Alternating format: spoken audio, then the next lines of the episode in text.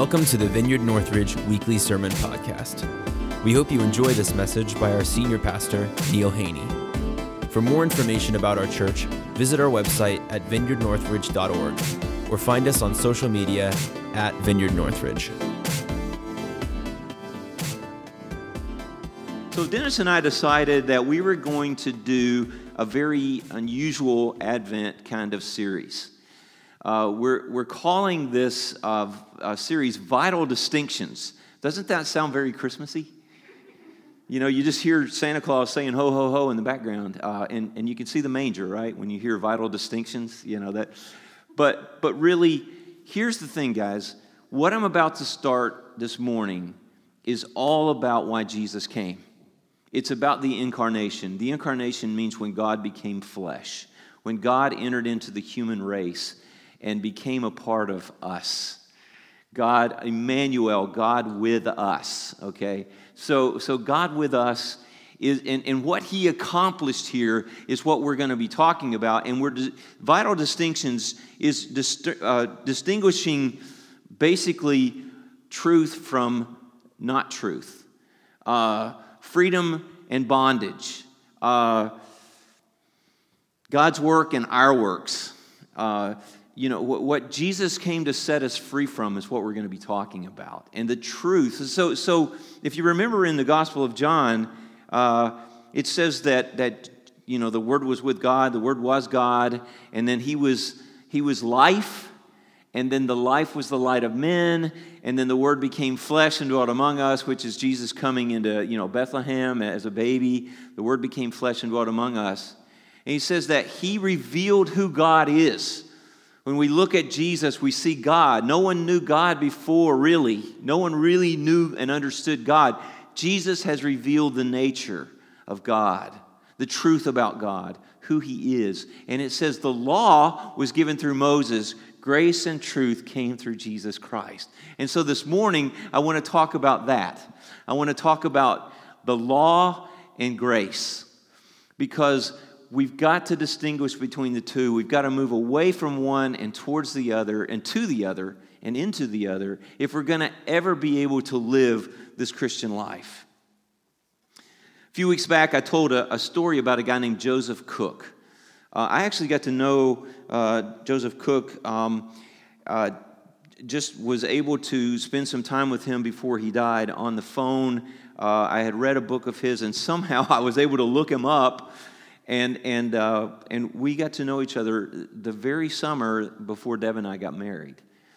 And uh, he died shortly after that. But what a precious man. But this man was, uh, he grew up in a Christian home. He, he uh, went to Christian college.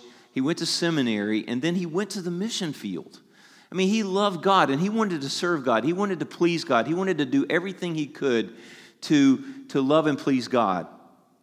And, uh, and, and yet, three years on the mission field, and he was totally burnt out. He crawled home uh, to America. His wife had to go to work to support the family because he was not able to function. He was completely uh, a shell of a human. What happened to Joseph Cooke? He loved God. He went to Christian schools and colleges and seminaries. He, he learned all the truth, you know, supposedly about Christianity. But yet, Joseph Cooke was living under the law. He had a wrong view of God. He saw God as a demanding taskmaster. He saw God as the great traffic cop in, in the sky, you know, writing tickets for every infraction. He saw God as, as the big Santa Claus who was watching and making his list and checking it twice and finding out who was naughty and nice. Guys, that, that's how we're raised. I mean, honestly, do, do, you remember Santa Claus and the whole Santa Claus thing about being good, being a good boy and girl? I mean, there's a song written about it. I hate that song, by the way. Gonna find out who's naughty and nice. He's making his list. When I would misbehave around Christmas time, my mom would often go to the, there, there was a phone in the living room that hung on the wall. She would go over to the phone and she would pick it up and she's like, I'm about to call Santa Claus and tell him what you did. And I'm like, no, please don't do that. I want toys, you know. And I would cry and apologize. And it worked pretty well. I mean, for one month out of the year, she really had me on the ropes, man. But we, we kind of learned this, this, this, this system of if you're good, you're rewarded. If you're bad, you're punished. And, uh, you know, it's ingrained into us from an early age. But, eh, you know, and, and, and, it works pretty well. I'd say, you know, rules are good, and in business, in school, in, in society, we've got to have rules. I mean, if you, you know, if you break the law, you know, if, you, if you're going 70 in a 40, you know, you get a ticket. You get a big ticket for 30 miles over.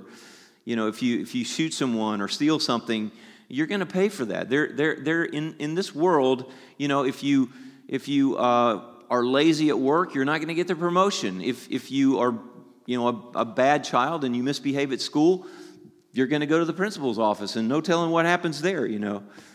Uh, and that works fine, you know, more or less in our society, in our, in our culture, but it doesn't translate very well at all to our relationship with God. And yet, because we're wired that way, we're, it's ingrained in us from an early age we make the transfer from our parents and school and you know the police and everything to, to god. Bing. I have an idea. Um, so let me let me just say this. The, the law is a system a, a religious system where someone tries to make spiritual progress or gain god's approval and blessing based on what he or she does. That's what the law does. That's what the law is. The old covenant is the old covenant because the law was very limited in what it could do for us.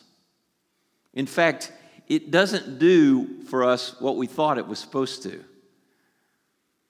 It's really interesting. Do you know where the law came from? Think about it for a minute. When Adam and Eve we're, we're told not to, to eat of the, of, of the tree. There were two trees, by the way, in the Garden of Eden.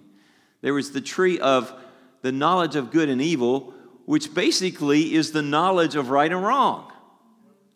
Hey, there you go, right and wrong, the knowledge of right and wrong. Before they sinned, they didn't even need to know what that meant.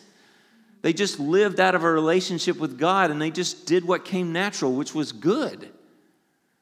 But when they decided to rebel against God and, and, and they didn't trust Him and they trusted the, the evil one, the liar, then, then, then we had a problem. Then, then they understood right and wrong and they knew that if they did wrong, they were to, you know, it wasn't going to be good. If they, if they did what was right, they were going to be rewarded for it. And so, you know, this whole thing, this whole religious system of right and wrong, good and bad, punishment and reward started, took place there. But the people of Israel just joined right in that. At Mount Sinai, they said, you know, Moses came down and said, hey, God wants to talk to us. You know, he's going, he's going to start this relationship, and this is going to be great. And they said, no, you talk to him. We're scared of him.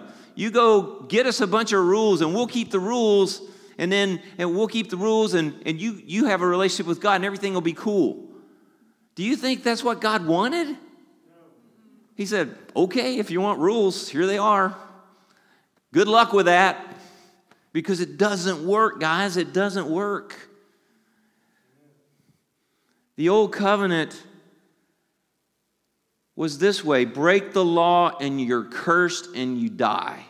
Keep the law and you're blessed and you have life to, to some extent.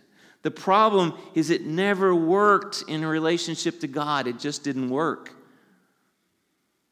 And so God scrapped the old covenant for the new covenant. But let me tell you what the law did accomplish for us. Because the law is good, right? I mean, when it says, thou shalt not do this or that or the other thing, we really shouldn't do that stuff. We shouldn't kill people. We shouldn't steal from people. We shouldn't lie to each other. We shouldn't commit adultery. Those things, I mean, all that's true. But, but does telling us not to do those things keep us from doing it? Actually, the opposite happens. Now, Jesus came and told us, He's like, okay, yeah, you haven't killed anybody, and you may not be stealing from people, and you may not be out and out lying to people. But let me tell you what this is really about it's what's happening in your heart.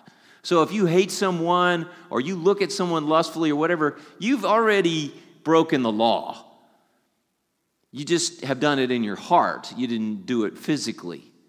And so you might be able to keep it, you might be able to keep yourself from killing someone, but you can hate them a lot in your heart and, ki- and commit murder here because it's a heart matter. And so, what the law did was it showed us right from wrong. It showed us that sin is really bad.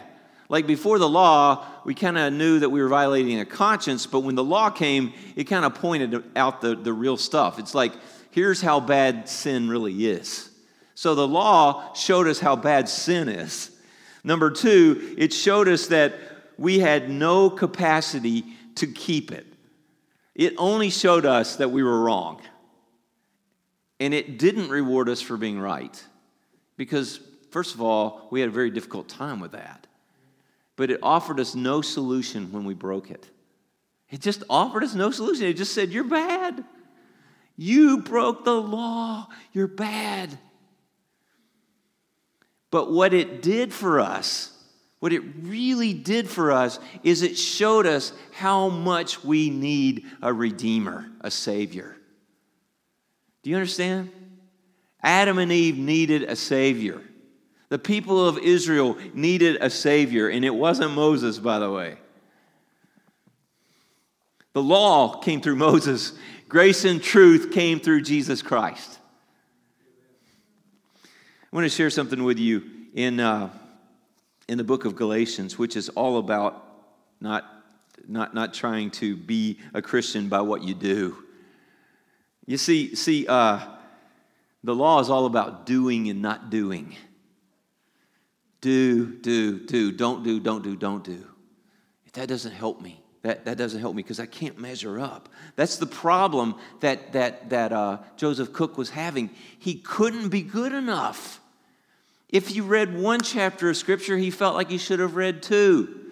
If he prayed for 30 minutes, he felt like he should have prayed for an hour. If he sinned, it was just, he couldn't face God. And then, and then the more he focused on trying to overcome that sin, the more he sinned because when you, when, what you focus on is what you end up with. If you focus on sin, you're going to sin, even if you're focused on fighting it.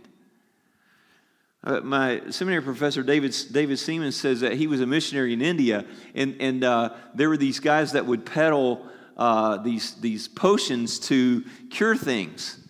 And when they would sell these potions, they would say, Now, this works. This always works unless you think about little red monkeys. So don't think about little red monkeys, and this will work for you. Well, you know what happened. The potion didn't work because they're like, oh, don't think of little red monkeys. Don't think of, oh, no, I thought of little red monkeys. It doesn't work. I wasted my money. It's what, you know, it, it, so he, he always said, what gets your attention gets you.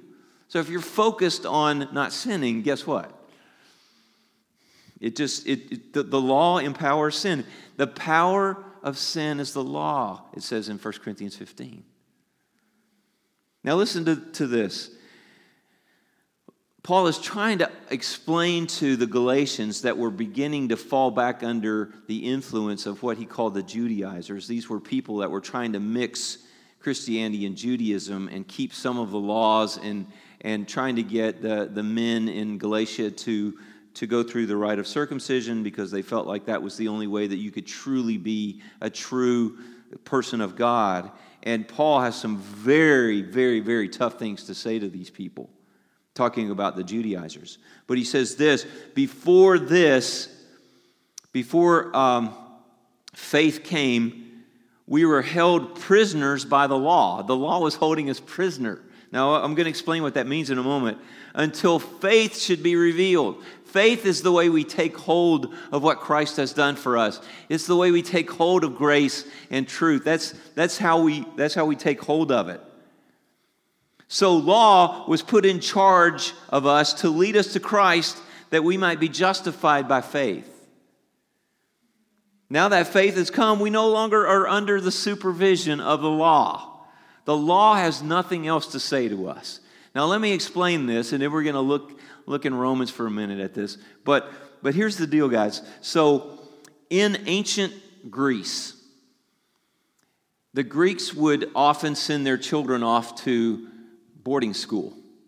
And what they would do is they would take their one of their servants that was educated and, and you know one of their slaves that was really educated and, and really had you know they, they had proven themselves to be loyal to the family and and and so forth and they would say okay i want you to take this child our, our son our daughter our, well probably sons in that culture I want you to take our son and take take him to the school that might be a couple of days away and and as you're taking him there you know uh, teach him, make sure that he behaves, make sure he doesn't get in trouble, and deliver him to the school. And that person was called a pedagogue.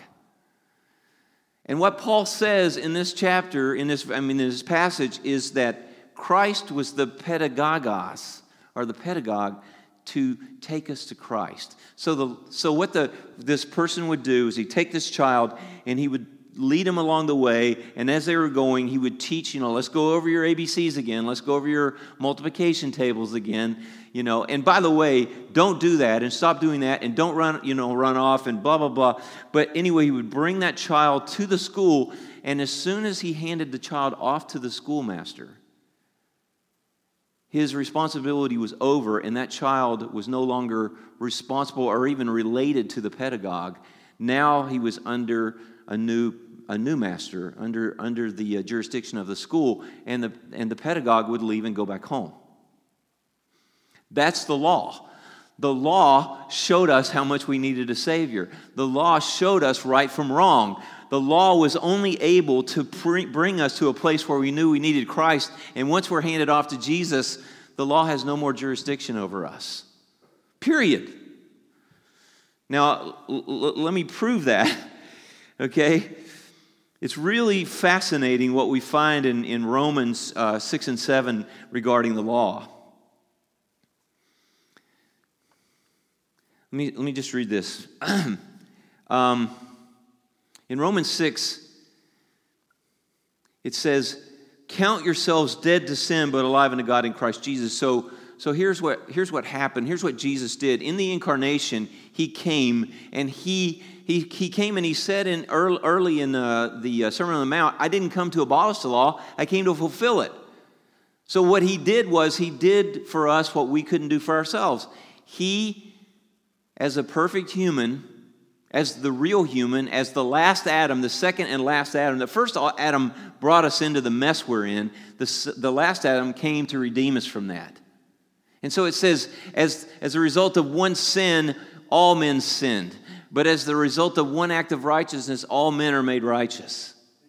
So, so Jesus undid the curse, undid the undid what so so it says we died with so he died for us he paid the penalty for our sins but he kept the law perfectly not only for for himself but as us as the last adam he was obedient from the time of his baptism till the time he said it is finished on the cross he obeyed god perfectly and then died in our place and took us with him.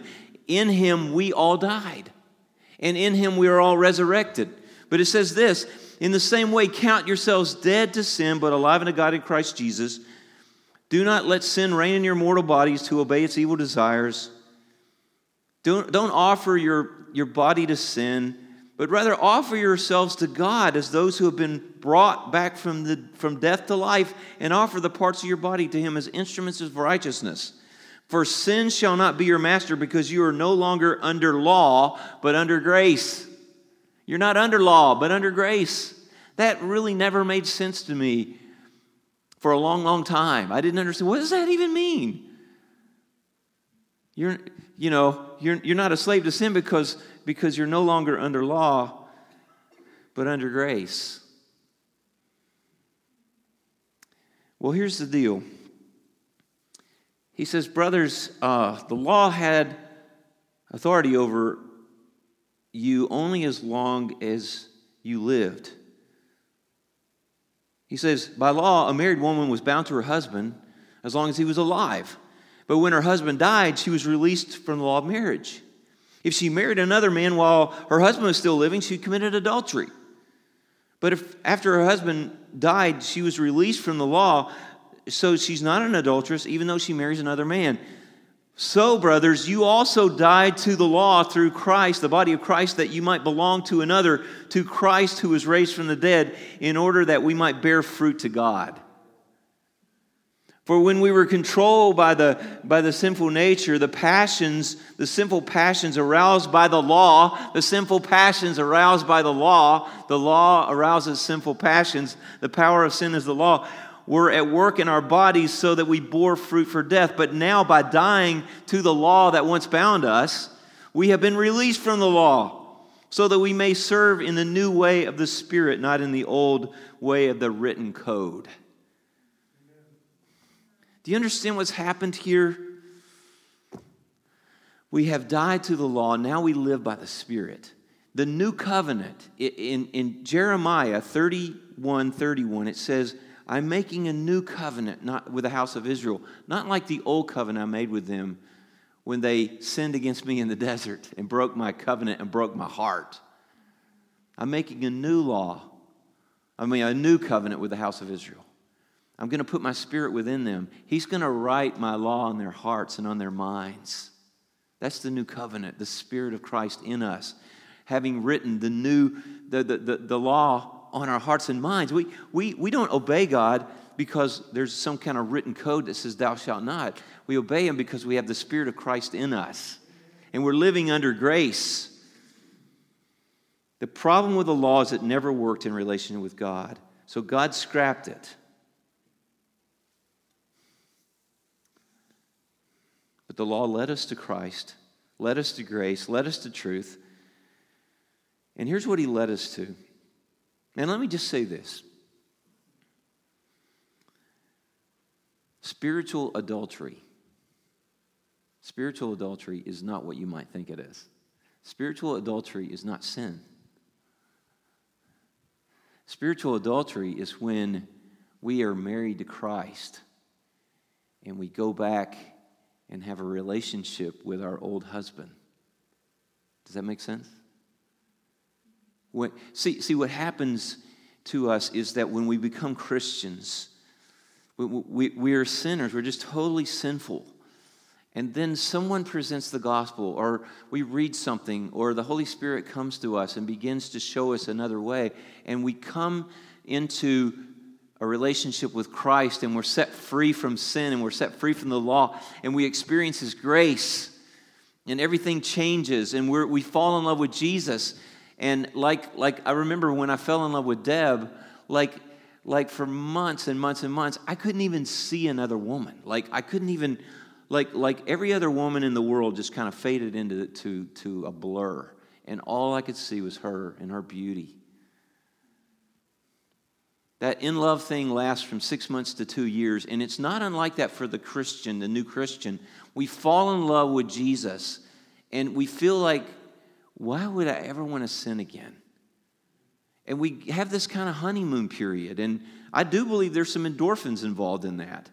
And, and we, we fall in love with Jesus, but then just like when we fall out of love with, you know, I mean, uh, a counselor told me, uh, the counselor that counseled Deb and me when we first got married, because I mean we were trying to work on a relationship. I mean it was we were both older when we got married. We had some struggles and stuff. And and he uh, Steve Jews is the guy's name, and he told me during counseling said he's like Neil, being in love only lasts anywhere from six months to two years. I've never known a couple that was in love. I mean, I'm talking about goo goo eyed, you know, uh, you know that kind of thing. Oh, you're just so beautiful and wonderful. And he's like, I've never seen that last more than two years in any marriage. And, and with Jesus, we fall in love with Jesus, but then, you know, that, that those warm, fuzzy feelings only last for so long. And then one day we wake up and we're not feeling that. And suddenly we're faced with that, that old nemesis of a temptation. And we fall before it. We, we sin. And then we just start beating ourselves up. And we're like, oh, you know, I'm a failure. I'm, I, you know, maybe I'm not even saved. You know, we go through that stuff.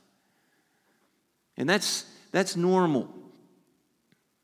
But what we tend to do is, is, we experience God's grace, and then as we begin to struggle with sin again, and as we begin to try to please God, we, we end up back into this kind of part grace, part law kind of a deal. And we're committing spiritual adultery if we start trying to please God by what we do and what we don't do. And we start trying to deal with sin in our own strength. Does that make sense? It's spiritual adultery. It's not the sin that's the problem, it's our trying to deal with it in our own strength.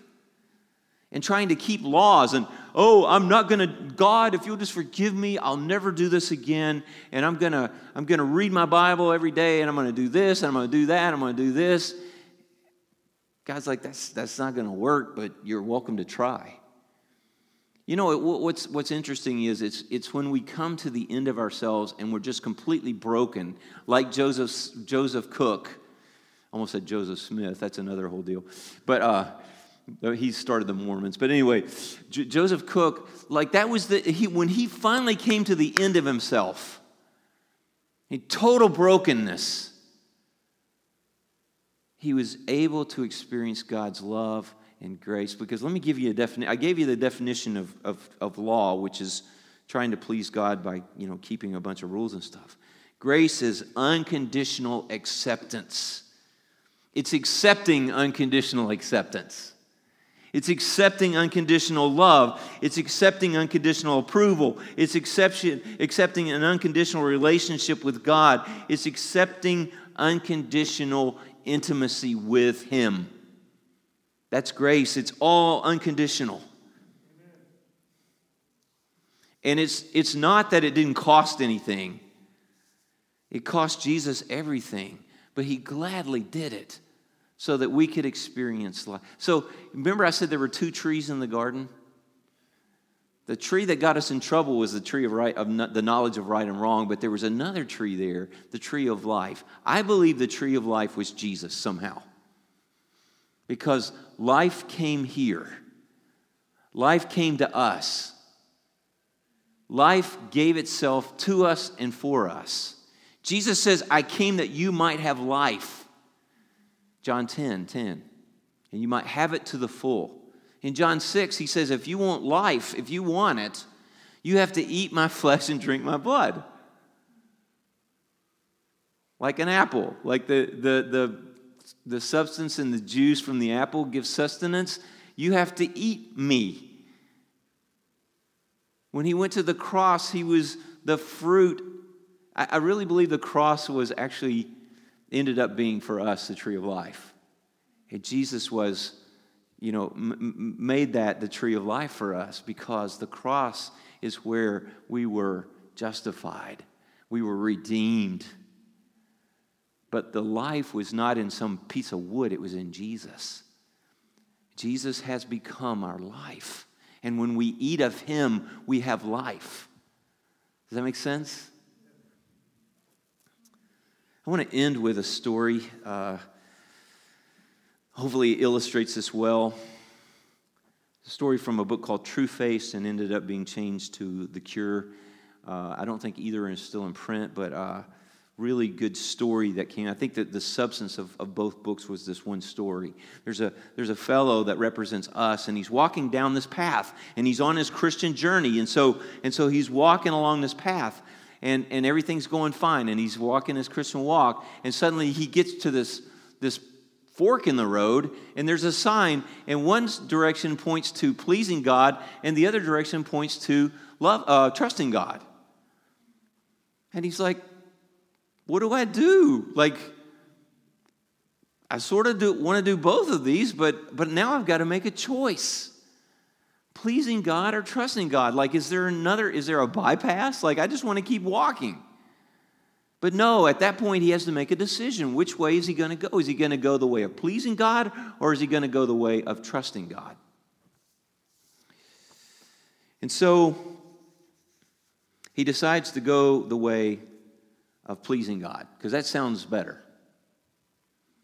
And so he, he's walking down this road, and suddenly this big, beautiful building comes into uh, to view. And it says across the building in big bold letters, striving to be all that God wants me to be. He's like, oh, this is great. This is exactly where I need to be. Striving to be all that God, that just sounds so wonderful. I want to strive, I want to spend my life just striving to be all that God wants me to be. That was, that's perfect. And so um, he gets to the door, and right above the door handle it says self effort. He's like, Of course. God does his part, I do my part. You know, it, it, you know, you've got, I mean, in this world, you've got to you got to work for what's good. And so this is where I need to be. So he opens the door and walks in. And a woman walks up to him and she says, Welcome to the room of good intentions. And she's like, and he's like, Oh, this is great. This is where I've always wanted to be. He's like, I, I've always wanted to please God. And he's like, How's everybody doing?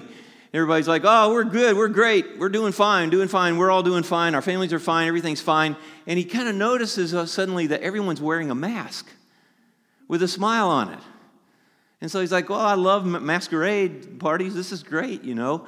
And uh, so she says, the lady, the greeter there, she says, How are you doing? He says, Well, you know, I've been struggling with some things, and I'm, uh, you know, really one of the reasons I came here was because I'm kind of struggling. She's like, Shh. And she reaches down behind this podium and pulls out a mask and hands it to him. And everyone in the room's like, you know. And so he takes the mask and he puts it on, and he says, As a matter of fact, I'm fine too. I'm just fine. Everything's fine. And so uh, he starts, you know, kind of getting used to being in this room, and and uh, and there's there's this sign above like this banquet hall that says, "Working on my sin to achieve intimate intimate relationship with God. Working on my sin to achieve an intimate relationship with God." And he's like, "Yeah, of course." You know, that's, that's really what I want to do. I want to work on my sin so that I can achieve this intimate relationship with God. That sounds right.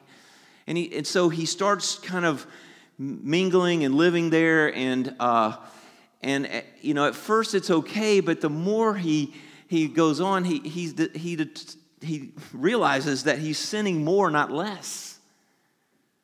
And that, that people like around him, they got these masks with these smiles on, but he's seen people take them off, and when they take them off, he can see the fatigue and the tiredness and the frustration and the disappointment in their faces. And so he gets more and more discouraged as he goes, and he doesn't feel like he's getting any closer to God. In fact, it feels just the opposite. And so finally, one day, he can't take it any longer, and he takes off his mask and he throws it in a trash can, and he slips out the door and he heads back down the trail and he is just exhausted. He is just so tired. And he comes back to this fork in the road and he looks up and he sees the two signs again. And he's like, I, this pleasing God thing just didn't work. It just didn't, it just never, I never felt like I could do it. And he's like, the only other choice I have is trusting God. He's like, well, I have to go somewhere. So he heads down the road of trusting God. And as he comes to this building, it's not quite as ornate, it's not quite as, as pretty and perfect, but it's, it's a beautiful building. And it says above it, living out who God says I am. He's like, that's kind of fascinating. So he walks up to the door to open the door handle, and right above the door handle it says humility. Think about the contrast self effort versus humility. And so he, he opens the door and he walks in, and this woman walks up to him to greet him. And she says, How are you? Welcome, how are you? And he's like, ah, I'm fine. I'm fine. Everything's fine. I'm, I'm good. Don't want to do this again. I'm fine. And, and, and suddenly he looks around, and people are, are kind of like, Are you for real? And no one's wearing a mask. And there's all kinds of people there in all kinds of stages of life. And he says, You know, as a matter of fact, I'm going to have to be honest with you folks. I'm not fine. I'm really not very good at all. I'm struggling with a lot of things, especially with some sin issues. And they're like, Yep, yep, sounds right. and he looks in the back of the room, and there's there's a sign above the banquet hall that says, Loving Jesus and letting him love you. And suddenly, he looks down, and there's Jesus smiling at him with his arms open. And he goes and he lets Jesus embrace him. Guys, that's where we need to be. Trusting God for unconditional love, unconditional acceptance, unconditional approval, because it's not what you did, it's what He's done. And by the way, He doesn't want you living your life for Him. If you do that, you've missed the whole point. He wants to live His life through you. And that can only happen as you let Him love you and let Him draw you close and let His Holy Spirit work on you, which I've talked about now two summers in a row about the, the old clock and fixing the innards of the clock. He is all about, so He's already accepted you, He's already given you His unconditional love, approval, and acceptance. Now He just wants you to let Him draw you close and love on you. Here's the secret to living the Christian life love Jesus. Trust Jesus because he's got you. That, that's really it, guys. Law says you do. Jesus says, Love me. Law says you perform. Grace says, Trust him. Trust God, trust Jesus. He's got you. He's the one that's going to change you. You can't change yourself. He's the one that's going to, to use you to do great things. As we surrender to His love, as we surrender to the truth, as we surrender our lives to grace, as we stop trying to please God in our own strength and self sufficiency, and we say, Jesus, I can't, but you can. Would you please do it through me? Amazing things begin to happen. I want to read one more scripture as I close this morning. It's the end of Romans 4, the beginning of Romans 5. Paul says he has delivered, he was, I'm sorry, he was delivered over to, to death for our sins and was raised to life for our justification. Therefore, since we have been justified through faith, not works. We have peace with God through our Lord Jesus Christ, through whom we have gained access by faith into this grace in which we now stand. We always stand in grace, and we rejoice in the hope of the glory of God.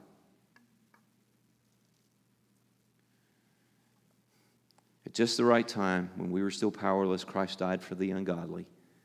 And God demonstrated his own love for us in this. While we were still sinners, Christ died for us. Since we have now been justified by his blood, how much more shall we be saved from God's wrath on sin through him?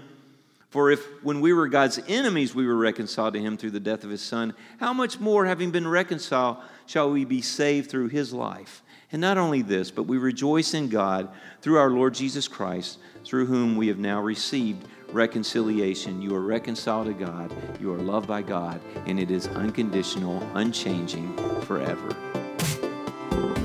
Thanks for listening. We hope you enjoyed this message. For more information about our church, visit vineyardnorthridge.org or find us on social media at Vineyard Northridge.